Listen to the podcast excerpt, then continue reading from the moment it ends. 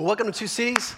My name is Spencer. I am the college and young professionals pastor here. And if you are new, for the last four weeks, we have been reading through the book of Daniel. And so, the big theme of the book of Daniel is what happens when conviction and culture collide.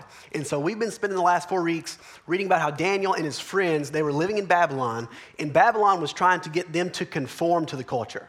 Babylon wanted Babylon and King Nebuchadnezzar wanted those guys to just bow to the idols of that time. But what we see in Daniel and what we're going to talk about today is instead of being conformed to the culture, Daniel and his friends were instead transformed. Now, regardless of whether or not you're a Christian in here, surely you can see that our culture is changing rapidly. You know, in the past, cultural revolutions, moral changes, think, changes in thinking, all those things happened, but normally those would take, take place over the span of centuries. But what we're seeing now is that those same changes are taking place, but now they're taking place over the span of just a generation. Secular analysts will say that we are living at a time of rapid change that we have never experienced before, really, in the history of mankind. And so, just a couple of statistics to illustrate this. 20 years ago, 31% of US adults thought that marijuana should be legalized. Today, 67% think it should be legalized. 20 years ago, 35% of US adults were in favor of same sex marriage being legalized, and now today it's 63%. Some things that didn't exist 20 years ago YouTube, Facebook, the Toyota Prius didn't exist 20 years ago, um, smartphones, Bluetooth, and even MySpace wasn't invented 20 years ago. And I know some of you high school students are saying, What is MySpace? Come talk with me afterwards and, and I'll explain it to you. 10 years ago, 30% of Americans thought that pornography was morally acceptable. And then today, 43% believe it's acceptable. 10 years ago, three out of every 10 adults had a smartphone. And now, eight out of 10 US adults have a smartphone. And so that means that a handful of you in here are still holding strong with a flip phone. Um, hang in there. Um, th- things that didn't exist 10 years ago the iPad, Instagram, Pinterest didn't exist 10 years ago. The band One Direction didn't exist 10 years ago. and I know some of you are thinking those were the good old days. And I agree. Um, the, the, Apple Watch wasn't even invented until five years ago. And so, as you can see, the culture is changing. And the question we are going to consider today is, is what, what is God asking of me in this constantly changing culture? How do I navigate life with the Word of God pulling me in one direction and the culture pulling me in the other. And so we're going to be in Romans chapter 12 today. We're going to read through verses 1 through 2. So these verses are really the New Testament summary of Daniel's life. So we're going to be taking a break from the book of Daniel today, and we're going to read in Romans chapter 1 through 2. He says, I appeal to you, therefore, brothers, by the mercies of God, to present your bodies as a living sacrifice holy and acceptable to God, which is your spiritual worship. Do not be conformed to this world, but be transformed by the renewal of your mind, that by testing you may discern what is the will of God, what is good and acceptable and perfect. And so, what Paul is saying here is he first starts off by saying, I appeal to you, therefore, to live as a sacrifice. So, Paul is saying, I implore you. I, some older versions will say, I beseech you. He says, I really, really want you to live as a sacrifice. Please consider what I'm saying. Now, the therefore in this text is the whole hinge of the book of Romans. The, the book of Romans really sort of takes a turn at this therefore. And you know, pastors love to get up here and say, well, if you see the word therefore, you know, you have to ask, what is it there for? But the basis of Paul's therefore in this text is Romans chapter 1 through 11. When Paul says the mercies of God, what he is referring to is the explanation of the gospel that was laid out in Romans 1 through 11. And so I'm just going to sort of summarize Romans 1 through 11. It says in Romans 3:10 it says there is none righteous, not even one. It says in Romans 3:23 for all have sinned and fall short of the glory of God. Now, sure, you might be able to compare yourself to your neighbor or to your classmate or to your coworker, and you might think, well, in comparison to them, you know, I'm pretty good. You know, I feel like I am much more of a moral person than they are. But what this verse is saying is that in comparison to the perfection of Christ, you're not even close. let's say that I was standing on a beach in Wilmington, and let's say that for whatever reason, someone told me that I have to swim from Wilmington all the way to Cape Town, South Africa, which is 8,000 miles, or else I drown. Now, I feel like I'm a decent swimmer, and you know, I feel like I'm at least average. And so I think I could probably swim maybe three or four miles, and then I would probably drown. Some of you who are swimmers in here are probably thinking you couldn't even swim that far, which might be right. Um, let's say that Michael Phelps was also standing with me on that beach. And I know he's not a long distance swimmer, but bear with me. Um, Michael Phelps is, you know, he's the best of the best. You know, here we have someone who, what they do for a living is swim well. And so he'd, he'd take off and he would probably swim 15, maybe 20 miles. And then, you know, 20 miles later, he would drown. And so, in comparison to how far I swam, man, he swam, he swam four times as far. But in comparison to how far we both had to go, he, he's not really that much closer to South Africa than I was. I mean, we were both so far away. And this is what this passage is saying is that all of us fall short of the perfect righteousness of Jesus Christ. We go on to see in Romans 6:23 it says the wages of sin is death, but then comes the good news. It says, "But the free gift of God is eternal life in Christ Jesus our Lord." It says in Romans 5 8, it says, But God shows his love for us in that while we were still sinners, Christ died for us. And so that raises the question well, well how do I get the righteousness of God? How, do, how is God's perfection imputed to me? And it says in Romans 10 9, it says, If you confess with your mouth that Jesus is Lord and believe in your heart that God raised him from the dead, you will be saved. For it is with the heart that one believes and is justified, and it is with the mouth that one confesses and is saved. And so this is good news. This is the mercies of God that Paul is referring to here in verse 1. And so the big idea here is that God saves us because he is merciful, not because we are moral. God saves us because He is merciful, not because we are moral. So, what mercy is, is mo- mercy is showing someone forgiveness who actually deserves punishment. In, in Romans 1 through 11, that's really what Paul is explaining, is he is explaining how all of us in here are in, in deserve, we are deserving of punishment, but instead God has shown us mercy. And so, and this is really a different idea from religion. You know, what religion says is that if you do this, then your salvation will be done to you.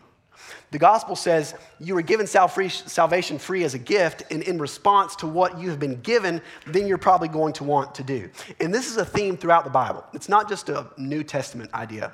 In Exodus chapter 20, God's talking to the people of Israel, and he says, I'm the Lord your God who has brought you out of Egypt, out of the house of slavery. And so God says, This is what I have done. And then in the very next verse, he says, You shall have no other gods before me. And then he goes on to give the rest of the Ten Commandments. And so this is God saying, This is what I have done for you to save you. then this is what you should do in response. Let's go back to verse 1. It says, I appeal to you, therefore, brothers, by the mercies of God, to present your bodies as a living sacrifice, holy and acceptable to God, which is your spiritual worship. So, what this passage is saying is that in view of the gospel, in view of the mercies of God, you and I are called to be living sacrifices. And so, so what is a living sacrifice? Well, living sacrifice is a little bit of an oxymoron. So, what an oxymoron is, is two apparently contradictory terms. And so, it's like jumbo shrimp, or bittersweet, or love hate relationship, or airplane food. You know, don't really go together. You get it. Um, and so living sacrifice is, is the same way. But for, for, for living sacrifice to make sense to us, we have to understand at least a little bit about the sacrificial system in the Old Testament. So when Paul was writing this letter, the people who were reading it would have had a very good understanding of what a sacrifice was. So basically, in the Old Testament, what would happen is that a priest or a worshiper would bring an animal to an altar and they would sacrifice that animal um, in order to appease God. Um, but in the Old Testament, this, these sacrifices were, were not sacrifices where the animal was left living. Like the, the animal was not crawling off the altar afterwards saying, well, that was tough. I'm, I'm going to go back to my, doing my own thing. No, the, the sacrifices in the Old Testament were what the anim, animals were dying. And the two main things that a sacrifice in the Old Testament would show was this one, is the Old Testament sacrifices would show that sin leads to death. The, the Old Testament sacrifices show us the deadly cost of sin. We, we covered this in Romans 6.23, that for, all, or for the wages of sin is death. And so the second thing that, it, that they show us is God's provision for our atonement. Because we know from the book of Hebrews that nobody was saved by the sacrifice of an animal. It says in Hebrews that the blood of bulls or goats is unable to save anybody. But what was happening was that by the sacrifice of an animal, by the shedding of its blood, God's wrath was held back for a time. And we know that at the cross, God's wrath was no longer held back because Jesus on the cross bore the full wrath of God in the place of anyone who would ultimately believe in him and place faith in what he has done. And so we are called to be living sacrifices. But you know, the biggest, the biggest difference between a, an Old Testament sacrifice and a New Testament sacrifice is an Old Testament sacrifice was something that was done in order to appease God or to hold off his wrath. Whereas a New Testament sacrifice is something that is offered to God in response to our salvation. We aren't giving him a sacrifice to earn our salvation, but rather in response to our salvation. But the problem with being a living sacrifice is that a living sacrifice keeps wanting to get up off the altar. I mean, this is us. A living sacrifice is always wanting to get off the altar. What we want as Christians is we want our, our sacrifices to be minimally painful. We want to just sort of get it over with and then keep going on about our day. We really want to experience pain from a sacrifice, sort of like we experience our flu shot every year. You know, with your flu shot, it's like, all right, just get it over with. It's going to hurt for just a couple seconds, and then it's going to feel like somebody punched me in the arm for like two days, and then that's going to be it. We want our sacrifices to be minimally painful for last a short period of time and not have any long lasting effects. But being a living sacrifice means that we have to continually re offer ourselves to God. When you become a Christian, you're not saying, Lord, I give, I give myself to you today, and then tomorrow you're going back to do your own thing. No, no, no. Be a living sacrifice means it is a continual presenting yourself to God as a sacrifice. It's more than just a one time gift to an offering and then cleaning your hands and being done. It's a continual posture of generosity. And so the question to consider is in what area of your life are you crawling off the altar? Because crawling off the altar is really, is really just disobedience. That, that's another sort of way to summarize crawling off the altar disobedience. What area of your life, when you think about it, are you crawling off the altar? Some of you are saying, God, you know, I'm going to live for you, you know, for the most part, but when it comes to my private life, I'm going to sort of crawl off the altar. Or you'll say, God, I'm living for you in almost every area except with what I do with my money or except with what I do on Friday nights, or except with, you know, how I spend my time. And, you know, I understand that being a living sacrifice is not something that's easy. You know, we, we all have the tendency to want to crawl off the altar. That's why you need to be in a community group. That's why you need to be known by people so that others can help you get back on the altar. We, we need community. Are your future plans on the altar to God? When you think about your future and what you have in the upcoming years, are your future plans on the altar to God? What comes first in your life? Is it career or is it mission? How many of you, if you felt like God was, was calling you to move somewhere for mission, you would say, Yeah, you know, I'll, I'll think about it. You know, I might pray about it a little bit. But if, if your boss called you and said, Hey, your company's moving to Charlotte or Raleigh or Atlanta, and we need you to move, how many of you would, would not think twice before packing your bags? I mean, I think there's, there's many of us. So, what comes first? Is it mission or is it your career? Many of you probably know the story of Jim Elliot.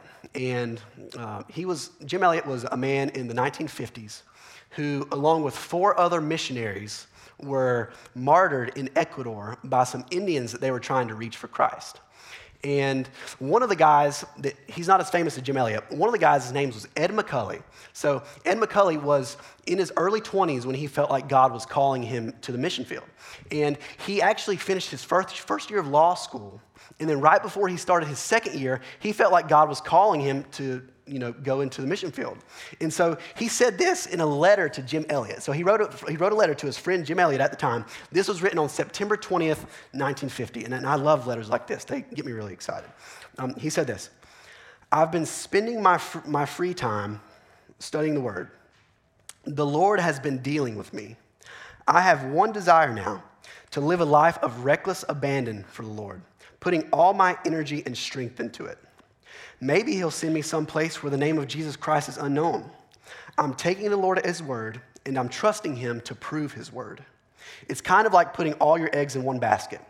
But we've already put our trust in Him for salvation. So why not do it as far as our life is concerned?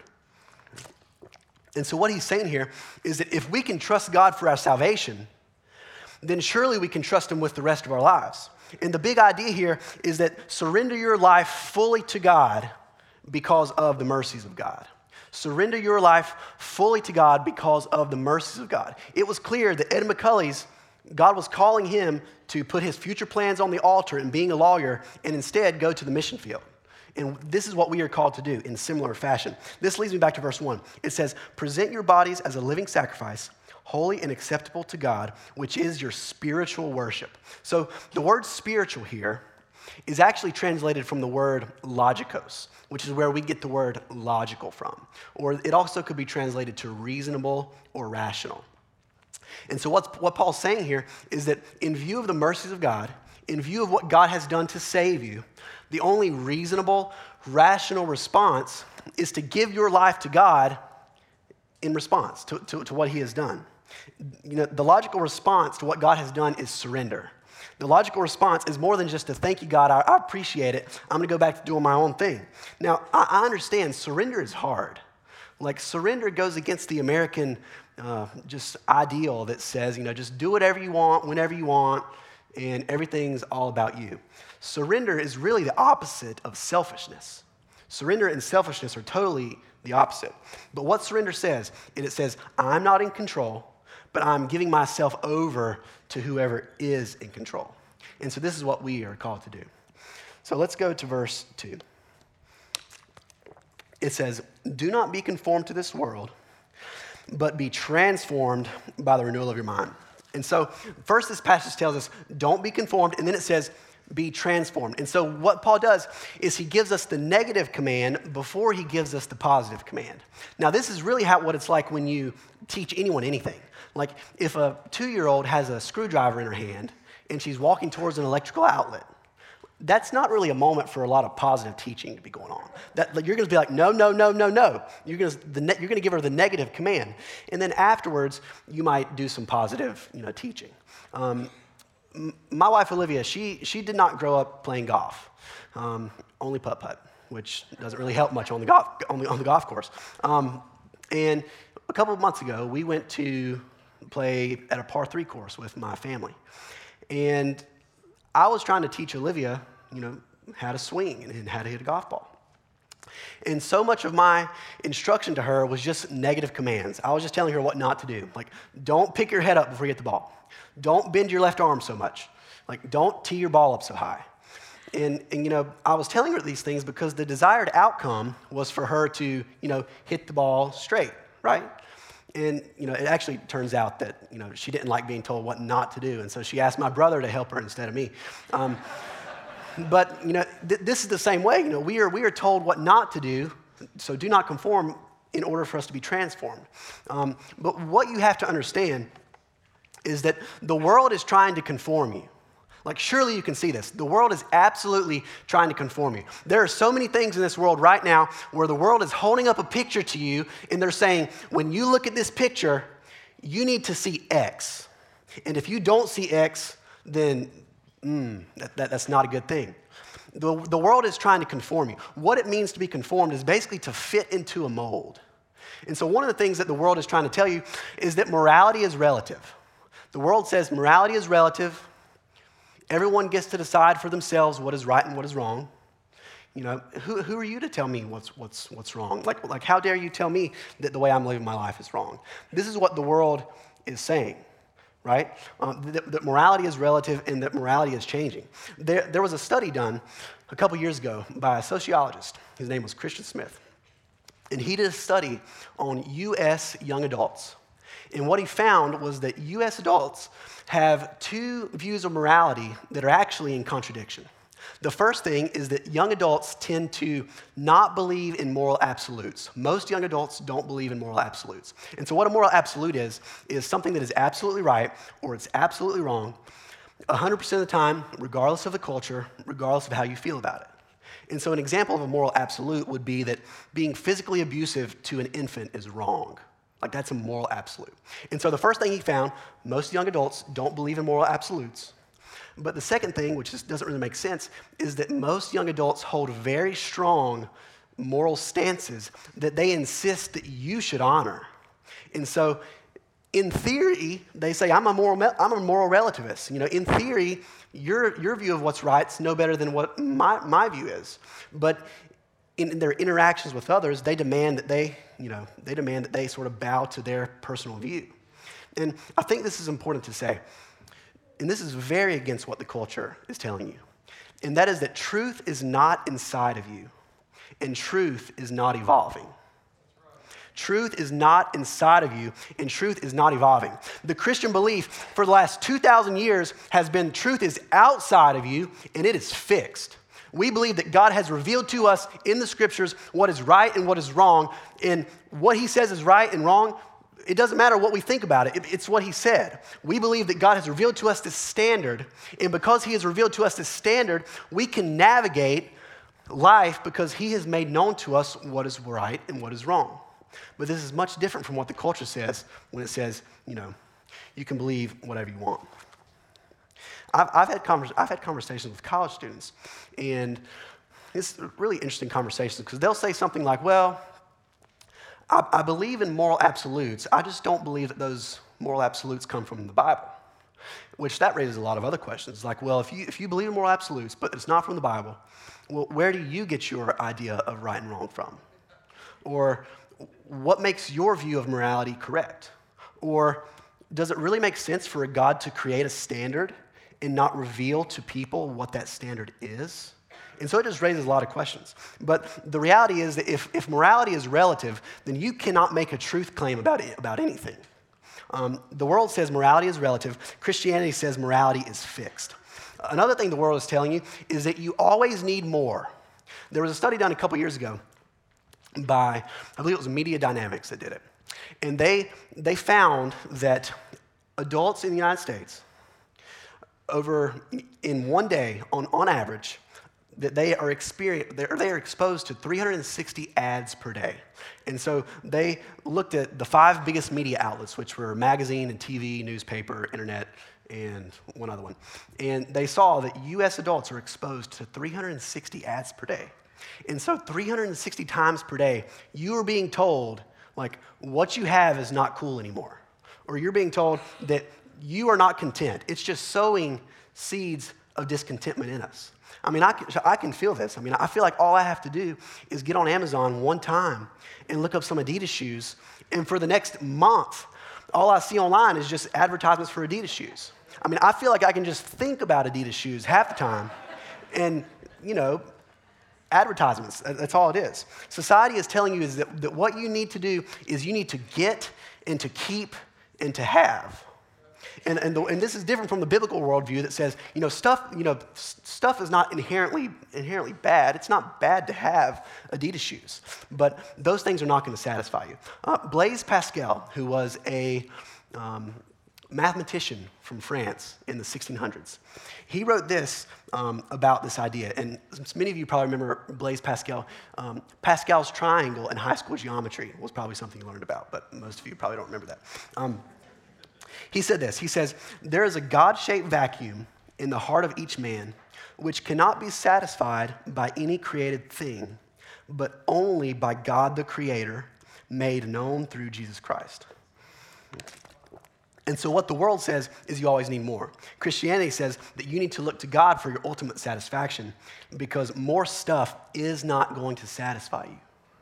The world is trying to tell you that you need to embrace the American dream They say that the pinnacle of life is for you to have a good job and a family and kids and a backyard with you know a white picket fence and you have a dog and your 401k looks great and you don't really have to sacrifice anything. That's what the world tells you. This is different from the Bible, which says that all those things are good. Yes, a family is good.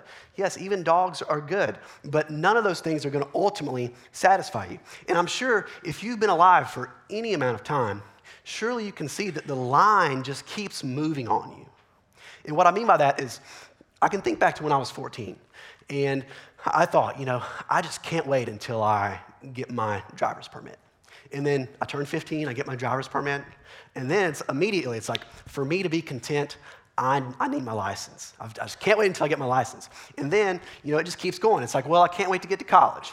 And then it's, I can't wait to get out of this dorm room and move into an apartment. And then it's, well, I can't wait to, you know, buy my own house someday and get a job. And then it turns into, well, I can't wait to have this house paid off. I'm, I'm, tired of paying this mortgage every month. I mean, this is what happens, is that we are just a very discontent people. And the world tells you, you know, what you need is more stuff. But we know just from experience that more stuff is not going to satisfy you because the line just keeps on moving. The book of Ecclesiastes, it, it talks about how God has put eternity in our hearts. And what that means is that your earthly desires, or so many of the desires of your heart, will not be met by earthly things. So many of the desires of your heart will be satisfied by God and God alone. And so, the, the remedy to not being conformed, we see here in verse 2. It says, Do not be conformed to this world, but be transformed by the renewal of your mind. And so, for the Christian, conversion is an event. Like when you when you become a Christian, you go from not Christian to Christian immediately. It's, it's not a process. But after you are converted, transformation is something that slowly happens. So we get the word transformation from metamorpho. So metamorpho is where we get the idea of metamorphosis from. And so this is the same idea when it comes to like a like a uh, a caterpillar turned into a butterfly or a tadpole to a frog.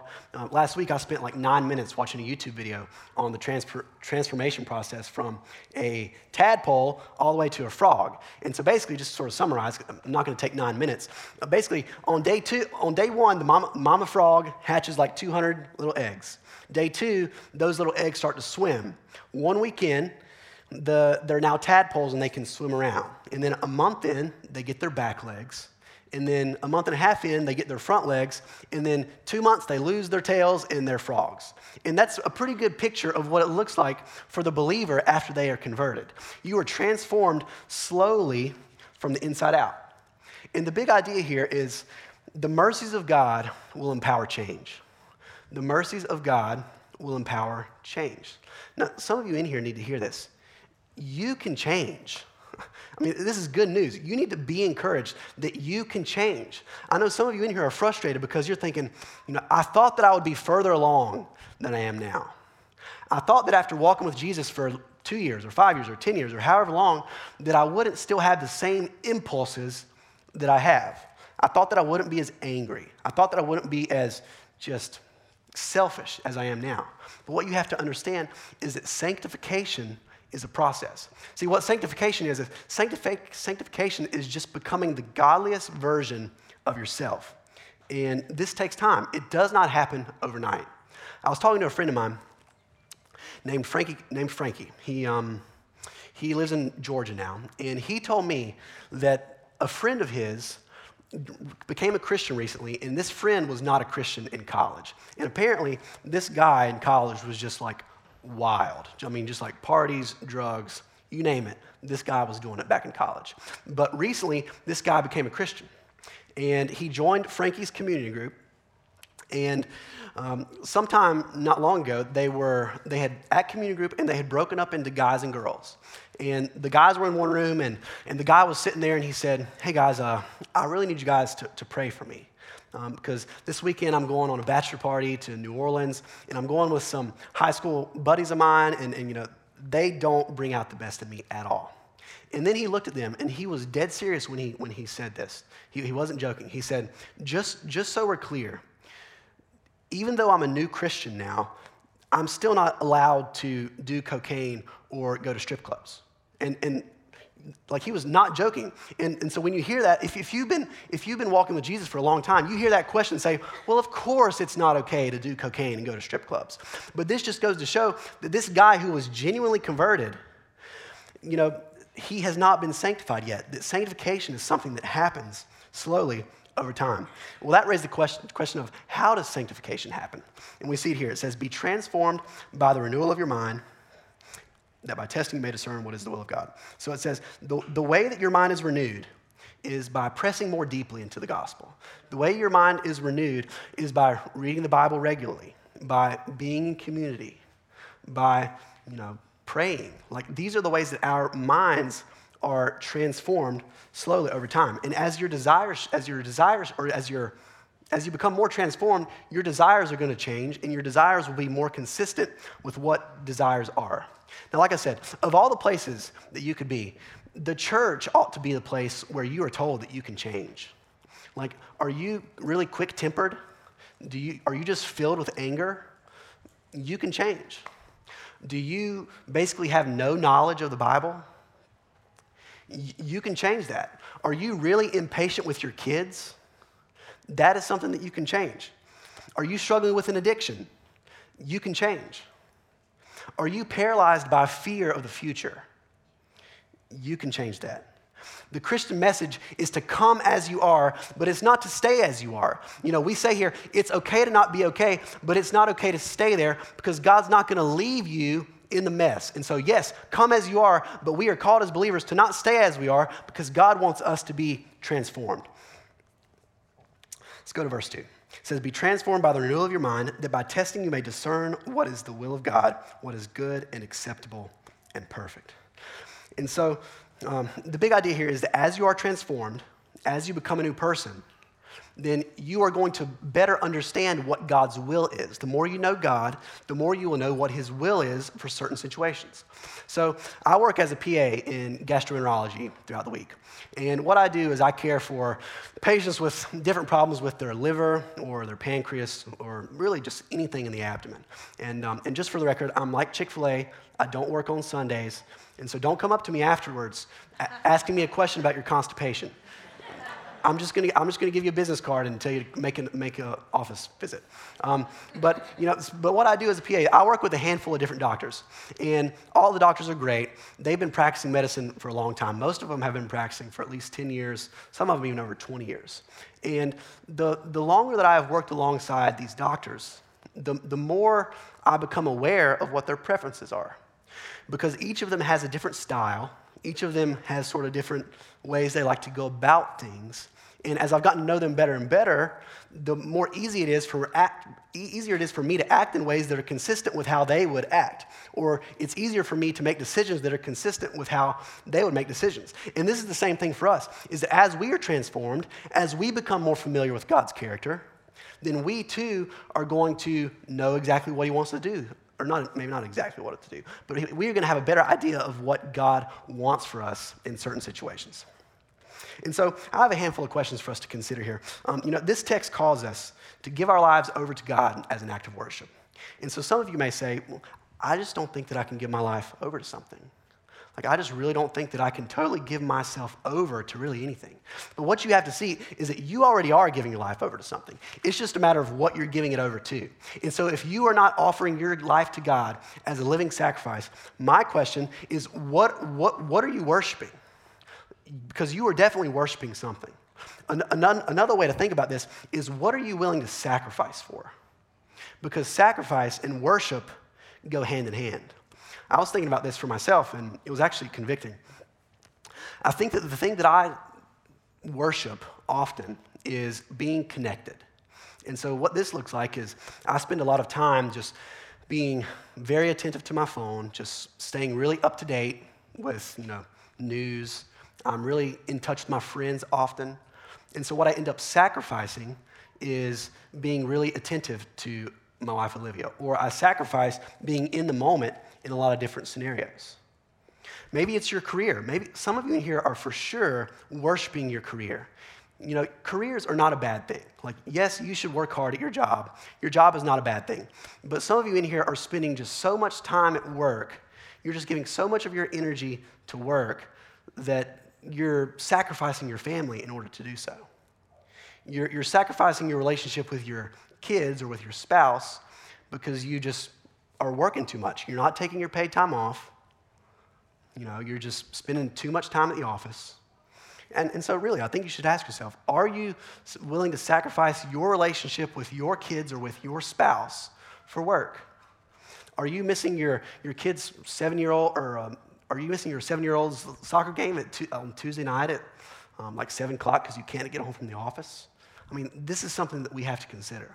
And honestly, I think that a lot of times the reason we end up worshiping work is because we are really worshiping financial security. Some of you in here are willing to sacrifice a lot for financial security. You're willing to sacrifice your integrity to make business deals. You're willing to sacrifice honesty by cutting corners on your taxes. You're willing to sacrifice honesty by running your, your business in a way that's just a little bit dishonest, not a lot dishonest, but just a little bit. Like so small that if someone were to ask you about it, that you would be able to pretty easily explain it away. Are you willing to lie to get ahead financially? Because if you are, then that might be an indicator that one of the things that you are worshiping is financial security. Maybe it's your reputation. Some of you in here are so concerned about your reputation that you're willing to sacrifice a lot for it. You are completely sacrificing your convictions and you are just refusing to take strong stances on certain issues because you care so much about what others think about you. You care so much about what your coworkers think, and it's causing you to just fold in so many ways. Uh, a friend of mine and a member of this church, he, he moved to Winston a couple years ago, and he took a job as a manager in a company. And pretty early on, I think like one weekend, he, he had a conversation with a senior manager, or I think it was a manager who was right above him. And I don't know exactly how this came up, but politics came up, and he ended up sharing with her that, that he is pro life. And as soon as he told her that, she immediately tried to go get him fired. And the good news of this story is that he actually ended up not getting fired, and he actually has been able to share the gospel with his coworker over the last couple years because he has built a relationship with her. But so many of you are in that kind of situation would just automatically fold. And, and we as Christians are called to maintain our convictions. I've heard someone say that in that Christians should, in matters of disagreement, our beliefs should not be edgy, or our, our attitude and our tone should not be edgy, but our beliefs should have edges, if that makes sense. Um, I should have written that down so I could have brought it up here. But, um, but you know, the biggest question that I, that I want to ask um, this morning is Have you offered your life to God? Have you offered your life to God? Have you said, God, here's my life, here's who I am, this is how you've wired me? Would you just use me, use my giftings to somehow make you known? Because this passage makes it clear that the appropriate response to what God has done for you is to offer Him your life. It's, it's not just a thank you, God, I appreciate it. It's offering Him your life. Because some of you in here are, are you're here and you just want just a little bit of religion in your life. You, you, have come and you, you sit and you're here because you know that we have great worship, we have you know, great community here, and it's just a good place to come on Sundays. But if you are coming here and expecting to just sacrifice just a little bit, or if, or if, you, or if you are coming to church because you just want just to sacrifice a little bit and hope to get something out of it, this is really not the place. Because what religion says is give a little bit here and then you're going to get something out of it. The gospel says in, re, in response to what God has done in Christ, you are the sacrifice. It, it's you. And so the, the only deal that Jesus will make to you is all of you for all of Him. All of you for all of Him. We are called to be a living sacrifice in this way. Many of you have probably seen the movie Saving Private Ryan. It is a movie that came out in 1998, and I'm going to spoil it, but you've had over 20 years to watch it, so it's not my fault. But basically, in Saving Private Ryan, it's uh, the whole idea or the whole sort of center theme of the movie is, is there's a group of 10 guys that are trying to find and save Private James Ryan, who is a soldier who had three of his brothers killed in the war already. And the reason they wanted him saved is because it was going to be bad publicity to have four brothers die. And so throughout the movie, all 10 of these characters are doing every, everything they can to find Private Ryan. And over the course of the film, a lot of the characters die. That they die trying to find Private Ryan. Um, a lot of these characters, we don't even know what their names are. They're just supporting characters who are just giving their lives for Private Ryan. And what you have to understand is your life, or with your life, you have the chance to be a character in a movie. And there are really two options. The first option is the option that the world wants you to take. The world says you need to be the main character of your movie, that everything needs to be about you, that what matters more than anything is your comfort, in your safety, in your happiness. And if you want to, you can live life that way. You can live the next five, 10, 50 years of your life, and you can be the main character. And what's going to happen is, you know, whenever your time comes, you know, people will show up at your funeral and, and they'll, they'll say some nice things. And then the credits on your life movie are going to start to roll. And then that's going to be it. The credits are going to stop and that's it. And then 100 years from now, nobody's going to remember anything about you, honestly. So that's option one. Option two is you can let the Lord Jesus Christ be the main character in your life movie. And what that will mean is that, you know, there's only one main character. You will have to take the role of a minor character. And yes, no one will remember your name. Yes, you are going to have to make sacrifices for the main character. But when you die, which is going to happen, when you die, the movie that you have wrapped your life up in is going to keep going and going and going because you have wrapped up your life in the story of someone's life or in the, in the story that's going to keep going and going and going. You have wrapped your life up in the story of Jesus and who he was and what he has done to save people all over the world. Jesus' story of redemption, of hope, of restoration, of mercy and grace. That is the story that if you want to, you can give your life over to.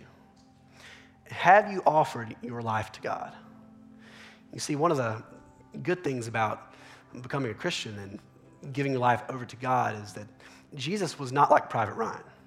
Jesus did not need anyone to come save him. Jesus didn't, didn't come, um, we, he doesn't need us to come and be the savior for him and save him from his enemies. Jesus instead came to earth in order to save those who were his enemies which is all of us. And this is good news. This is the mercies of God that we are called to give our lives over to. Let's pray.